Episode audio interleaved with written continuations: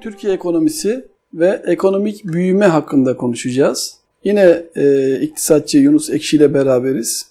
Hocam hoş geldiniz. Hoş buldum. Sağ olun. Teşekkür ederim. Hocam e, TÜİK e, 2017 yılı ekonomik büyüme rakamlarını açıkladı.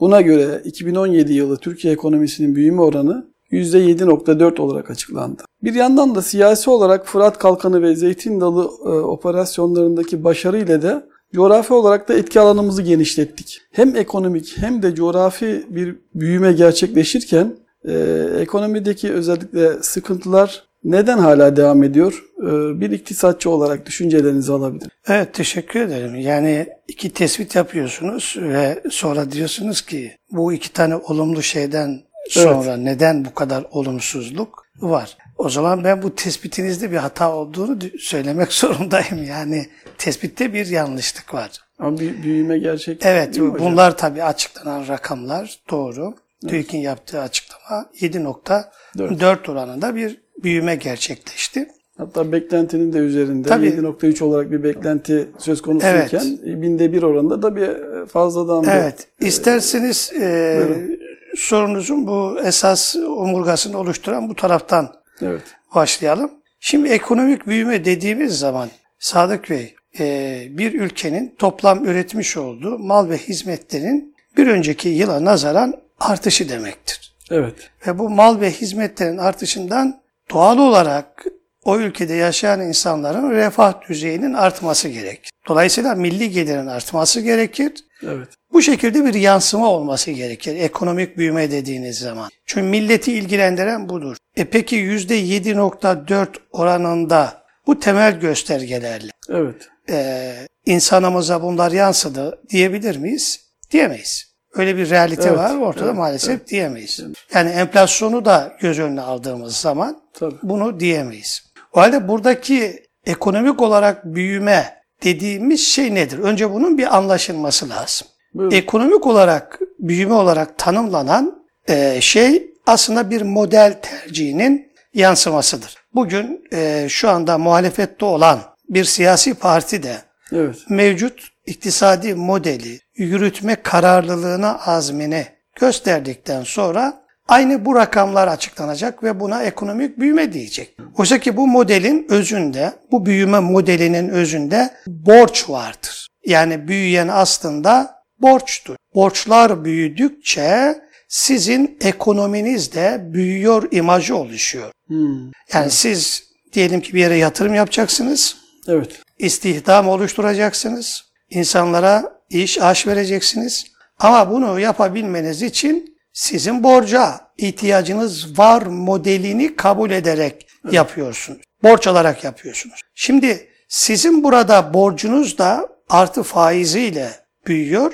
Peki bu yatırıma akan kısmı da işte oluşan, ekonomi içerisinde oluşan bir takım artı değerler üzerinden en doğru uygulama biçimi olarak kabul ediliyor. Oysa böyle değil. Çünkü bu bahsedilen 7.4 oranındaki büyüme hangi kalemlere yansıyor diye baktığımız zaman evet. bu bir yerde artış göstermesi lazım.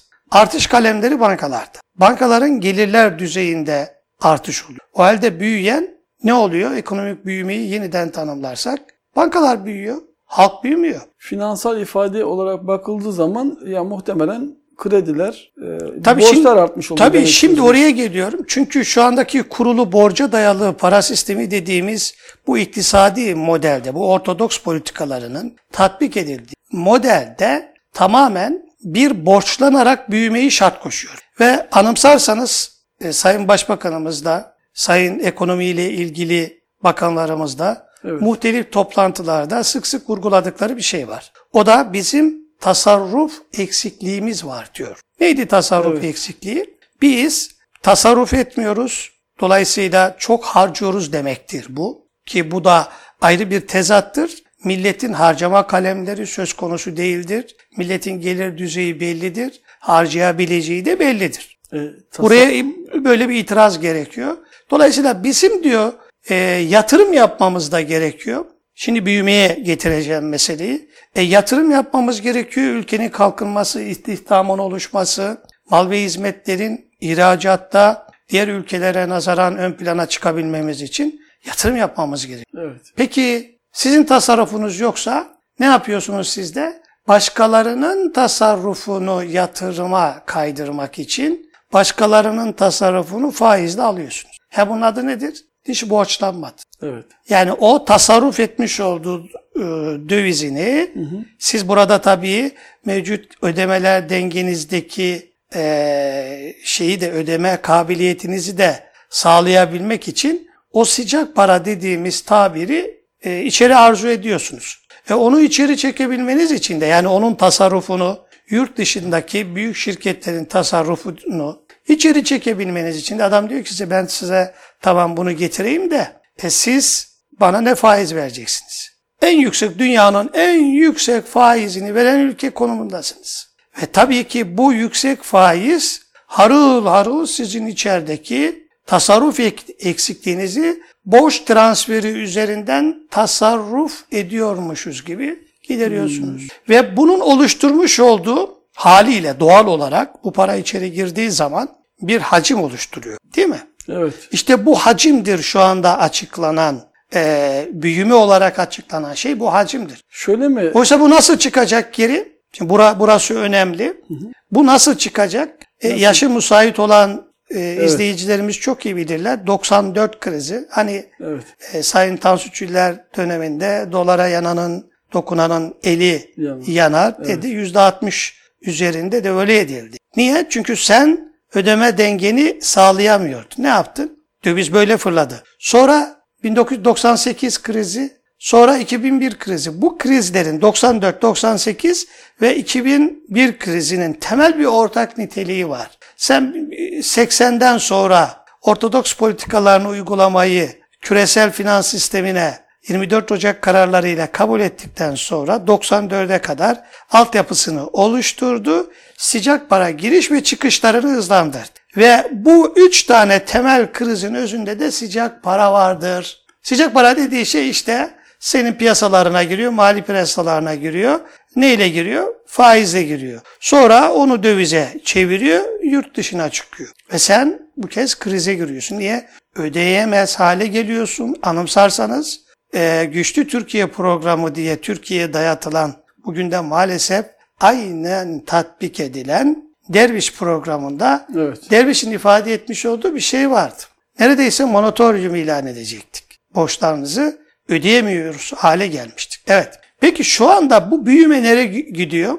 Yani o 80 ile 2001 bandına baktığınız zaman altyapısı küresel finans işleyiş ve çıkışını hızlandıracak altyapıyı belli yasalarla dayatarak sözüm ona serbest piyasa ekonomisine geçiyoruz argümanıyla kalkınacağız, ihracat yapacağız. Çok büyük e, ülke e, refah düzeyi yükselecek. Zaten ihracata endeksliydi. Evet. İhracata bunu da endekslerken size uluslararası iktisatta belli e, teoriler de dayatırlar.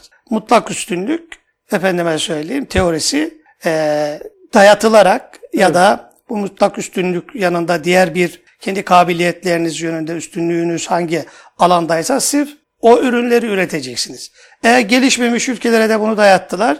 Siz sadece bu ürünleri üreteceksiniz. Sanayiniz gelişmedi. Yani orada eksikliğinizi diyor siz başka yerden karşılayacaksınız. Evet. İşte siz ihracata dayalı diye büyütme de aslında bir borca dayalı bir büyütmeydi. Borca dayalı bir büyütmeydi. O zaman şunu sormak istiyorum. Ee, en yüksek faizi ödeyen ülke durumundayız yaklaşık evet. dediniz. Ee, faizler düşük yani minimum seviyede olmuş olsaydı büyüme oranları da düşmüş olacaktı değil mi? E, tabii ki yani, yani bu ona göre para arzı olmayacaktı. Tabii ki. Şimdi hmm. şimdi istenilen bir şey var. Yani şimdi faizlerin bu, düşmesi faizlerin, büyümeyi de düşürmüş oluyor bir şey. Ama gibi. yanlışın içerisinde bir başka yanlış. Çok enteresan. Model yanlışın içerisinde o dolayısıyla kendi içerisindeki tutarlılıktır söylediğiniz. Evet. Ha şimdi mesela faizlerin çok yüksek olmasından şikayet ediliyor değil mi? Evet. Aslında bu şikayet edilmesi bu sistemin yani faizler düşse ne olacak? Yapı tabana yayılıyor. Evet. Şu anda 2002'den 2018'e geldiğimiz zaman faizin bütün enstrümanları tabana yayıldı. Yani göstergelere baktığımızda bu büyüme evet, trendine evet. baktığımızda Şimdi ülkenin ekonomik olarak büyümesi olarak nitelendirilen bundan önceki mesela %11 bandında, %11 oranda büyündüğü söylendi değil mi? Evet. Şimdi bunlar kendi içinde tutarlı ama büyüyen borçtur. Yani 2002'deki tüketicilerin e, nesi büyüdü? Bakıyorsunuz 76 kata yakın borcu büyüdü. 6 küsürlerdeydi. 6 küsür milyarlardaydı. E şimdi 525 milyara çıktı. Bak büyüdü.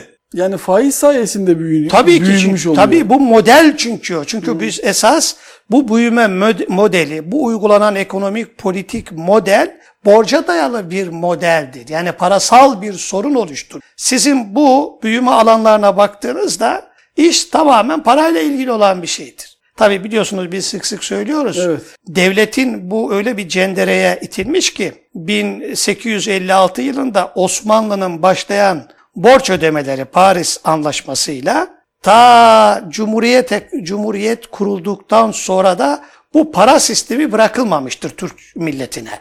Evet. Yani o kölelik mekanizmasını para sistemiyle Osmanlı'yı nasıl borçlandırarak çökerttilerse Türkiye Cumhuriyeti bağımsızlığını ilan ettikten sonra parasal bağımsızlığını eline alamadı. Evet. Bu hala böyledir. Evet, evet. Şimdi Merkez Bankası'nın kurgulanışı ve günümüze kadar gelmesi, bir takım özel yetkiler alması ve uygulamalarına tatbik ederken gelen milli iradeyi temsil eden bütün hükümetten bağımsız olarak hareket etmesi, sonra bir yalan söylüyor. Ben fiyat istikrarını sağlarım diyor. Bu hep söylüyoruz. Yalandır bu. Merkez Bankası'nın fiyat istikrarını sağlama gibi bir derdi yok. Kendi içinde Yani de bu tanımlaması ya tabii o kendi içindeki argümanları kullanırken o yöne kullanıyor bu. Çünkü parayı kısıt tutuyor. Parayı kısıt tutarak fiyatların talep edilerek e, artmasını engelliyor. Oysa ki para kısıt olmuyor.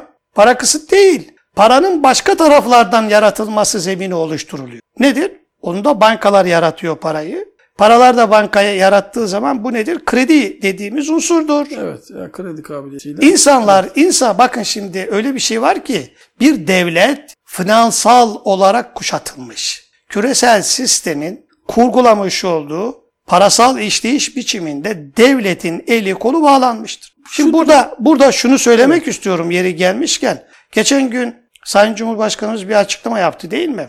Orada diyor ki e, biz faizlerin düşürülmesiyle ilgili talimatlar veriyoruz. İşte Bakanlar Kurulu'nda, Merkez Bankası'na bunları söylüyoruz. Ama bir bakıyoruz ki tam tersi hareket ediliyor. Bizim söylediğimiz dinlenmiyor tarzında şikayet var bir şey söylemişti. Evet. Şimdi bir Sayın. Cumhurbaşkanı'nın bu şekildeki yaptığı açıklama, ya Cumhurbaşkanımızın şurada bir yanılgısı var, onun altını çizeyim. Faizlerin düşürülmesi yeterli değil. Faizlerin düşürülmesi yatırımları arttırmıyor. Borç kanalını yatırım göstergesi üzerinden arttırıyor. Tabana yayıyor. Evet. Ve bugüne kadar ki şimdi bakılsın mesela bu söylediğimi çok rahat Sayın Cumhurbaşkanımız da teyit edebilir. Yani e, şeylerin faiz oranlarının en düşük olduğu dönemde döneme baktığınız zaman borcun tabana yayılma süreci son derece hızlıdır. Neden? Çünkü bol bol kredi veriyor. Büyüme rakamları yine İşte bu bol bol kredi verildi. Şimdi kredi olarak verildiği zaman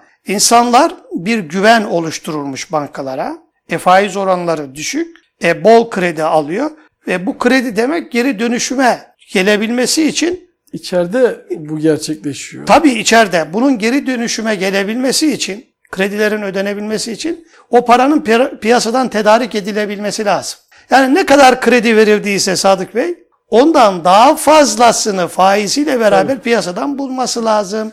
O zaman burada Şimdi bunu büyüme bir- denen şey bir yanılsama değil mi? Hayır bu büyüme mevcut sistemin içerisinde borca endeksli bir büyümedir. Tamam. Yani milli değildir, müspet değildir, menfi bir büyümedir, faizi besler bir büyümedir. Şunu Bir diyemeyiz. yanılgıdır. Yanılgıdır. Yani Evet. yanılsamadır. Yani şunu diyemeyiz. Evet biz ülke olarak büyüyelim. %7 olsun, %10 olsun ama faizlerde minimum seviyeye düşsün diyemiyoruz. Ha, siz Çünkü şimdi Sadık- faizler minimuma düşerse büyüme olmayacak zaten. Şimdi bu büyüme faiz minimuma düştü, küçüldüğü zaman sistem kendisini faiz enstrümanıyla kredi veriyor. Evet. E yapı, maraz buradan başlıyor. Sıkıntı buradan başlıyor. Yani olumsuzlukların müsebbibi bu. E yine Sayın Cumhurbaşkanı'nın bir ifadesi vardı geçen değil mi? Diyor ki bu işin enflasyonu anası da babası da faizdir diyor. E çıkıyor bu işi ekonomiyi organize eden konuşanlar bunun tersini söylüyor. Bir de üstelik bu işin muhalefeti olan bak şimdi burada burası çok önemli. Evet. Muhalefetinde olan insanlar da mevcut uygulamayı tasvip ediyor. yani faiz bir enflasyonun sonucu değildir diyor. Niye? Çünkü kafa yapı. Bak Ufuk Söylemez'den tutun ki Ufuk Söylemez kimdir bilirsiniz. Ee, Ekonomi Bakanlığı yapmış. Tansu Hanım'ın döneminde Ekonomi Bakanlığı yapmış. Sözüm ona o da şimdi güya muhalefet ediyor. Milli bir dürüst söylüyor. Sayın geçen e, şimdi ayrıldı bildiğim kadarıyla. İyi Parti'nin eski e, ekonomiden sorumlu Genel Başkan Yardımcısı Durmuş Yılmaz Bey de aynı e, Ufuk Söylemez gibi söylüyor. E Mehmet Şimşek de aynı söylüyor. Burada Cumhurbaşkanı son derece doğru söylüyor. Ama bunun altının beslenmesi lazım. Bu da model değişikliğiyle ilgili olan bir şeydir. Peki hocam e, biliyorsunuz e, ilk soruda da gerçi söyledim. Türkiye'nin e, Fırat Kalkanı ve son Afrin harekatıyla beraber kontrol alanı genişledi. Yani gerek Afrin bölgesi gerekse e, Cerablus ve Elbaba kadar olan kısım Türk Silahlı Kuvvetleri'nin kontrol altına alındı. Ve bir şekilde de oralarda bir ekonominin oluşması gerekiyor. Oralarda ekonomi nasıl gelişir? Yani düşünceniz nedir? Çünkü şu anda herhangi bir e, ekonomik faaliyet tam anlamıyla gerçekleşmiş değil. E, homojen bir e, durum var. Nasıl yerleşir? Nasıl oluşur? Türkiye'ye paralel olarak mı gelişir yoksa Sadık Bey bu sorunuz gelmedi. Bu sorunuzun ikinci kısmıydı. Buna gelmeden önce şurayı Buyurun. tamamlamak istiyorum. Buyurun. Şimdi gelişmiş ülkelere bu büyüme modelleriyle ilgili gelişmiş ülkelere baktığımız zaman da mesela Japonya'ya baktığımızda bu dünyanın üçüncü büyük ekonomisi. evet İhracata dayalı bir ekonomisi var. Yani ham maddeyi dışarıdan coğrafik olarak e, %15'ini kullanabiliyor toprakların. İhtiyacı var dışarıdan alarak ihracat Evet. yapıyor. Böyle bir büyümeyi gerçekleştiriyor ama 2016'daki borcu 3 trilyon 645 milyar 534 bin milyon milyon evet. milyon.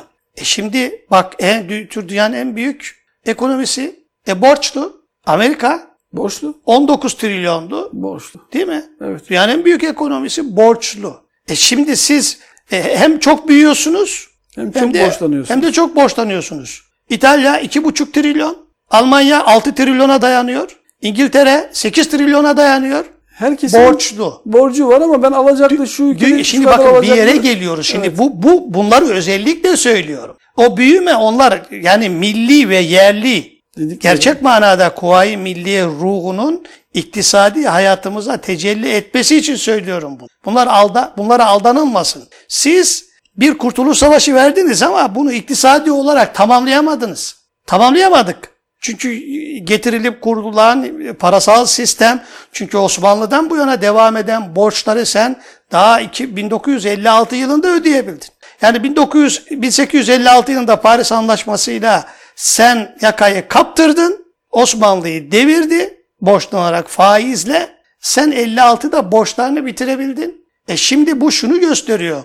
E sen millilemeş, millileşememişsin ki. Sen buradaki onların kurgulam, onlar bir model kurgulamış Evet. ve okullarda, iktisat kitaplarında, uluslararası iktisatta bu yanlışlar öğretiliyor. Ve bu fabrikadan böyle zihinler çıkıyor. Şimdi Mehmet Şimşek'in yani bildiği başka bir şey yok ki. Ya da eğer e, Nihat Zeybek'in bildiği başka bir şey yok ki. Zeybekçinin. Eğer Nihat Zeybekçi milli bir ekonomi modeli anlayışına yerli, çözüme odaklı olmuş olsaydı, geçen kendisine yöneltilen soruya kalkıp da 400 bin tane iktisat fakültesi, işletme fakültesi mezunu var. E bunlara beklemesinler. Biz devlette böyle bir iş veremeyiz. Özel sektöre gitsinler. Ya bir bakan bunu nasıl söyler ya? Bu kadar iktisat fakülteleri, işletmeleri sen açtın. 200 tane üniversite, her yer, her ilde bir üniversite. Bununla övündün. Sen şimdi bunun 16 yılını alıyorsun. Sonra diyorsun ki bu gence ben sana iş veremem. Sana iş veremem. Niye? Sen kabiliyetsizsin. Sen o koltuğa oturmaya layık insan değilsin o zaman. Sen sorunları çözmek için siyasete girdin. Sorun çözeceksin. Bana aynı şeyleri tekrar etmene gerek yok ki. Sorun çözeceksin, sorun. Senin önüne bürokrasi geliyor. Bir şeyler koyuyor. Koyan şeyleri sen aynen çıkıyorsun ekranlarda tekrar ediyorsun. Orijinal olacaksın. Orijinal milletin adamı orijinal olacaksın. Bak Cumhurbaşkanı. Bak o Cumhurbaşkanı açıkçası onların o zehrinden fazla içmemiş. İçmediği için bu fıtri olarak da faize bir itirazı var. Ve bu elbette evet. bu fitriliğin getirmiş olduğu itirazın yanında e, bu işin anası da babası da diyor ki faizdir diyor. E, bu modelden kaynaklanıyor. Şimdi şimdi Cumhurbaşkanımız bunu söylerken modelde bunu söylerken aynı zamanda şunu görmesi lazım. Kurulu finans sistemi, iktisadi model sonuçları budur, kaçınılmazdır. Bu açıdan mevcut finans sistemine göre Mehmet Şimşek'in bütün politikaları, Merkez Bankası'nın bütün politikaları, diğer bakanların bütün politikaları mevcut faizci finans sistemine göre doğrudur. Tutarlıdır yani. Evet. Ama sen millete böyle vaat etmedin ki. Senin millete söylemiş olduğun şey bu değildi. Millete söylemiş olduğun sessiz yığınların sesi olacaktı. Ama şu anda gelinen süreç bu değil. Başka bir sürece geliyor. Peki e, bu iyi niyeti nasıl kodlamak lazım? Yani ne yapılması gerekiyor? Kardeşim modeli değiştireceksin. Uygulanan Şimdi orayla ilgili de burası son... da yanlış anlaşılmasın. Şunu da altını buyurun, çizeyim. Buyurun. Biz model derken bu mevcut kapital sistemin içerisindeki alternatif modeller var. Yani evet. birinden çıkıp bir başkasına. Bunu kastetmiyoruz. Bunu kastetmiyoruz. Biz iktisat kuramını değiştireceksin diyoruz. Evet. Sen yeni bir iktisat kuramını koyacaksın ortaya. İşte biz onun için buna Yeni taban ekonomisi diyoruz. Ve Türkiye ait olacak, bu millete ait olacak, bu topraklarda neşet edecek ve bütün dünyanın ekonomik modellerini de kurtaracak, domine etkisi yapacak modeli sen kuracaksın. Mümkün müdür? Mümkün. Mümkün. Yapılabilir mi? Yapılabilir. Yapılamaz, mümkün değildir diyenler zaten kalplerindeki taşıdığı korku mercihleri başka yerde. Peki e, tabii soruyu diğer soruyu atlamış olacağız ama e, en son Türkiye, İran ve e, Rusya bir araya geldi, toplantı yaptılar ve bölgenin ekonomik e, ve sosyal, siyasi gidişatı ile ilgili bazı görüşmeler yapıldı. Bu doğrultuda bu üç ülkenin öncülüğünde neler yapılabilir? Bölgeyi ne gibi tehlikeler bekliyor? Bu tehdit ortamı fırsata dönüşebilir mi? Şimdi bizim bölgesel olarak en büyük handikaplarımızdan bir tanesi maalesef özellikle örnek olsun diye söyleyeyim gümrük birliği ile ilgili evet. bize vurulmuş yaklaşık 400 milyar doların üstünde bir zarar var. Bu zarar aynı zamanda kendi komşularımızla ticari hacmimiz kesildi. Yani baktığınız zaman mesela bir Avrupa Birliği'ne baktığınızda %50'nin %60'ların üstündedir kendi iç ticareti. Bütün bölgesel oluşturulmuş olan ekonomik işbirliklerinin böyle bir özelliği var. Kendi çevresi içerisinde bunu yap. Ama biz bölgemizde maalesef bunu gerçekleştiremedik. Acaba bölge koşulları mı elverişli hayır, hayır. değil? Yani Bu Avrupa daha mı böyle jeopolitik? Değil. Bunun, bunun kesinlikle bölge koşulları ile ilgisi yok olumsuzluk anlamında. Tam tersine bölgenin tarihsel süreci, bir Osmanlı interlantı, Selçuklu interlantı ve bölgedeki in, insanların ortak temel kültür değerlerini taşıması pozitif manada bir etki yapması gerekirken bu bilinçli ve şuurlu bir şekilde parçalandı bu. Yani siz eğer burada bölgede şu andaki e, Rusya ile Türkiye ve İran'la gelmiş olunan en önemli e, birlikteliklerinden bir tanesi ticari birlikteliklerdir. Evet. Ticari ortak hamlelerdir. Bunlar bölgeye huzur ve barış getirir. Siz zamanında bölgede bu ağırlıkları, kodlamaları, dışa bağımlı olan, şartlı getirilen hükümetlerin Avrupa'ya bağımlı olan politikaların değil de milli ve yerli olan politikalar üretebilmiş olsaydınız şu anda belki de Amerika'nın bizim bölgede böylesine fitne, fucur çıkarmasına imkan verecek bir alan oluşmazdı. Çünkü insanlar aç bırakılıyor. İnsanlar aç bırakıldıktan sonra muhtaç ediliyor.